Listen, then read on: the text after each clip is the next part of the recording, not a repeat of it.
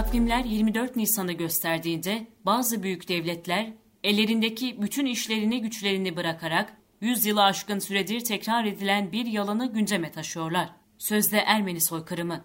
Türkiye Cumhuriyeti'nin bu konunun araştırılmasına yönelik çabaları ve özgüvenine karşı neredeyse bütün dünya üç maymunu oynuyor. Arşivlerin açılmasına şiddet bir şekilde karşı çıkılıyor. Ancak haritada Ermenistan'ın yerini gösteremeyecek kadar konuya uzak olan ABD, Fransa ve bazı ülkelerden parlamenterler meclislerinde bu sözde soykırıma kabul oyu veriyorlar. Türkiye bu konuda bir asrı geçkin bir süredir baskı görüyor. Ancak burada görülen baskıdan çok daha can sıkan konu, asıl mezalime uğrayan Türkler olduğu halde bunun tam tersi olan ve iftira ile kaim görüşün hakim olması. Bu hakimiyetin kaynağında lobilerin olduğu çok açık. Çünkü tarihçiler meseleye politik merciler açısından kesinlikle dahil edilmiyorlar. Özellikle ABD'deki Ermeni lobisi para ve oy karşılığında ABD meclisini bu konuda resmen satın alıyor. Hem de dünyada hatta Türkiye'de tam olarak ne olduğu konusunda fikir sahibi onun olmadığı halde. Tüm bunlara karşın Anadolu topraklarında Türklere yaşatılan Ermeni zulmü ve hiyaneti kitaplara sığmayacak kadar acı ve nicelikli hatıralarla dolu. Kadın, çocuk, yaşlı demeden sivil katleden bir terörist. Ermeni çeteci Andranik Ozanyan. Başlıktaki isim Ermeni Bağımsızlık Hareketi'nin sembollerinden bir çeteci. Bugün Giresun iline bağlı Şebin Karahisar ilçesinde doğmuştur. Henüz 20 yaşındayken ayrılıkçı fikirler zihninde önemli yer edinmiş olan bu eşkıyanın ilk cinayeti babası ile tartışma yaşayan bir Türk'ü öldürerek gerçekleşmiş ve ardından Andranik Ozanyan İstanbul'a kaçarak faşist Hınçak örgütüne katılmıştır. Burada da durulmayan Ozanyan İstanbul'da bir polise öldürüp Gürcistan Batum'a kaçmıştır.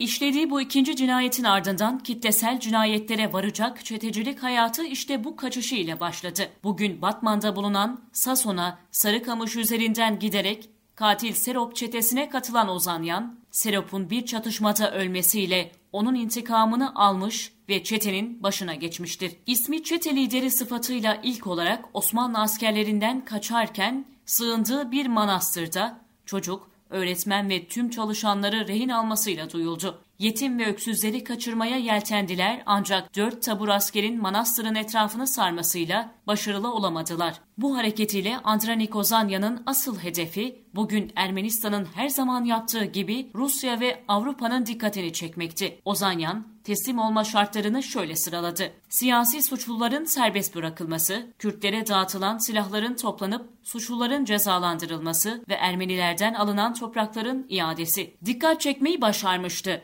Küçük tarihleri boyunca Ermenistan'a hep babalık yapan Rusya'nın o dönemdeki konsolosunun girişimleriyle Andranik Ozanyan ve çetesi Manastır'dan kaçmayı başarmıştı. Özellikle Avrupa bu teröriste tolerans tanımaktan hiç vazgeçmedi. Manastır baskınından sonra birkaç sene sesi soluğu çıkmayan Ozanyan durulmuş değildi. 1904 senesinde Batman'da tertiplediği ayaklanmanın altyapısını hazırlıyordu.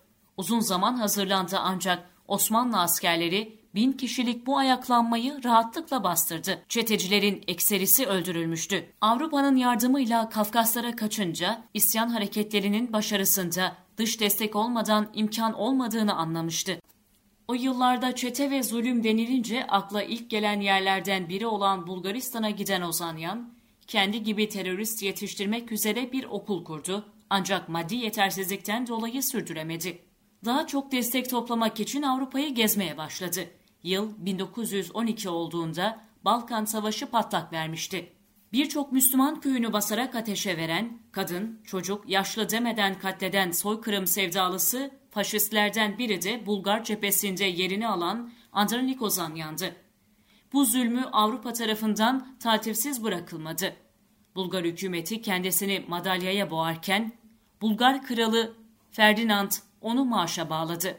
Birinci Dünya Harbi'nin başladığı yıllarda Andranik, Rus ordusuna katılarak lojistik destek sağlamak ve kılavuzluk etmekteydi. 1915'te Van'ın düşmesiyle Bitlis'e ilerleyen Andranik Ozanyan, Bitlis'e ilerledi ve yol üstünde geçtiği ne kadar köy varsa ya talan etti ya da insanlarını öldürdü. Ozanyan ve onun gibilerin sergiledikleri vahşet öyle bir noktaya gelmişti ki Rus komutanlar bu durumdan ziyadesiyle rahatsız olup durumun katlanamaz boyutlara ulaştığını ifade ettiler ve çeteleri dağıtarak onları Rus ordusuna kattılar. Bolşevik ihtilali olmuştu. Rusların Doğu Anadolu'dan çekilmesiyle Ermeniler Türklerle baş başa kaldı. Ancak yine çatışmaktan çekindiler ve bunun yerine köy basarak, yakarak katliam yapmaya devam ettiler. Üzerindeki birçok Rus madalyasıyla Erzurum'a gelen Andranik merkez komutanlığını ele geçirdi. Rus ordusunun Erzincan'ı alarak Erzurum'a ilerlemesinden korkan Ozanyan'ın avanesi kaçmaya başladı. Bu durumdan tedirgin olan Ozanyan, çetesindeki firarları önlemek için infazlara başladı. İşin sonunda kendisi de korkan Andranik Ozanyan, yine birçok masum köylüyü katlederek kaçtı. Andranik Ozanyan'ın bu seferki durağı Gümrü olmuştu. Çeteciliği canlandırmak istiyordu. Tabi bunu yaparken artık insan öldürmeyi hobi haline getiren bu azılı katil Orada da katliam yapmaktan geri durmadı. Daha sonra petrol bölgesi Zengezur'u ele geçirdi ancak 1918'de Nahçıvan'da çok ağır bir yenilgiye uğradı. Şaşkına dönen Ozanyan bu defa kendisinden yardım isteyen Karabağ Ermenileri ile görüşmek üzere Şuşa'ya geçti. Burada da savunmasız halka açıkça saldıran Ozanyan, Osmanlı askerlerinin geldiğini öğrenince savaşı göze alamayarak güneye çekildi.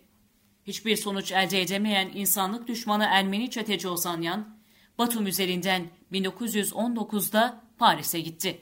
Her zamanki gibi sıkışınca Avrupa'ya kaçan Andranik Ozanyan yine taltifsiz bırakılmamıştı.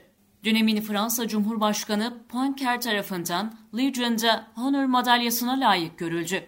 Fransa, İngiltere ve ABD'de Türk topraklarını bölüp Büyük Ermenistan denilen kuru hayali için destek aradı. Öyle ki yaptığı tüm katliamları çeşitli toplantılarda Türkler yapmış gibi anlatarak propaganda yaptı. 1927 yılında ABD'de ölen Andranik Ozanyan cenazesinin Doğu Anadolu'ya gömülmesine vasiyet etse de değil Doğu Anadolu, Sovyet Sosyalist Cumhuriyetler Birliği cesedi Erivan'a bile sokmadı. Ozanyan'ın mezarı ancak 2000 yılında Erivan'a taşınabildi. Eğitimsiz ve barbar katil Andranik Ozanyan, Türk askeriyle çatışmaktan hep kaçınmış, kendine hedef olarak sivil ve savunmasız halkı seçmişti. Öyle ki adına yazılan Andranik kardeş, gidelim Türkiye'ye, kıralım Türkleri olsun Ermenistan marşındaki dizeler bu gerçeği apaçık ortaya koymaktadır. Bugün hala kahraman gözüyle bakılan bu acımasız terörist, bütün ünvan ve madalyalarını Türkleri katletmek suretiyle elde etmiştir. Ve o dönem Anadolu ve Balkan insanına zulmeden Bulgar, Makedon, Ermeni çeteci faşistlerden sadece bir tanesidir. Andronik Ozanyan gibi örnekler kitaplara sığmayacak büyük katliamlara yol açmışlardır. Ancak gelin görün ki bugün hala sözde Ermeni soykırımı yalanını sürdüren demokrasi ve ilke havarisi büyük güç ABD başta olmak üzere birçok devlet Türkiye'ye baskı uygulamaktadır. Ancak tarih adaletinden asla ödün vermez.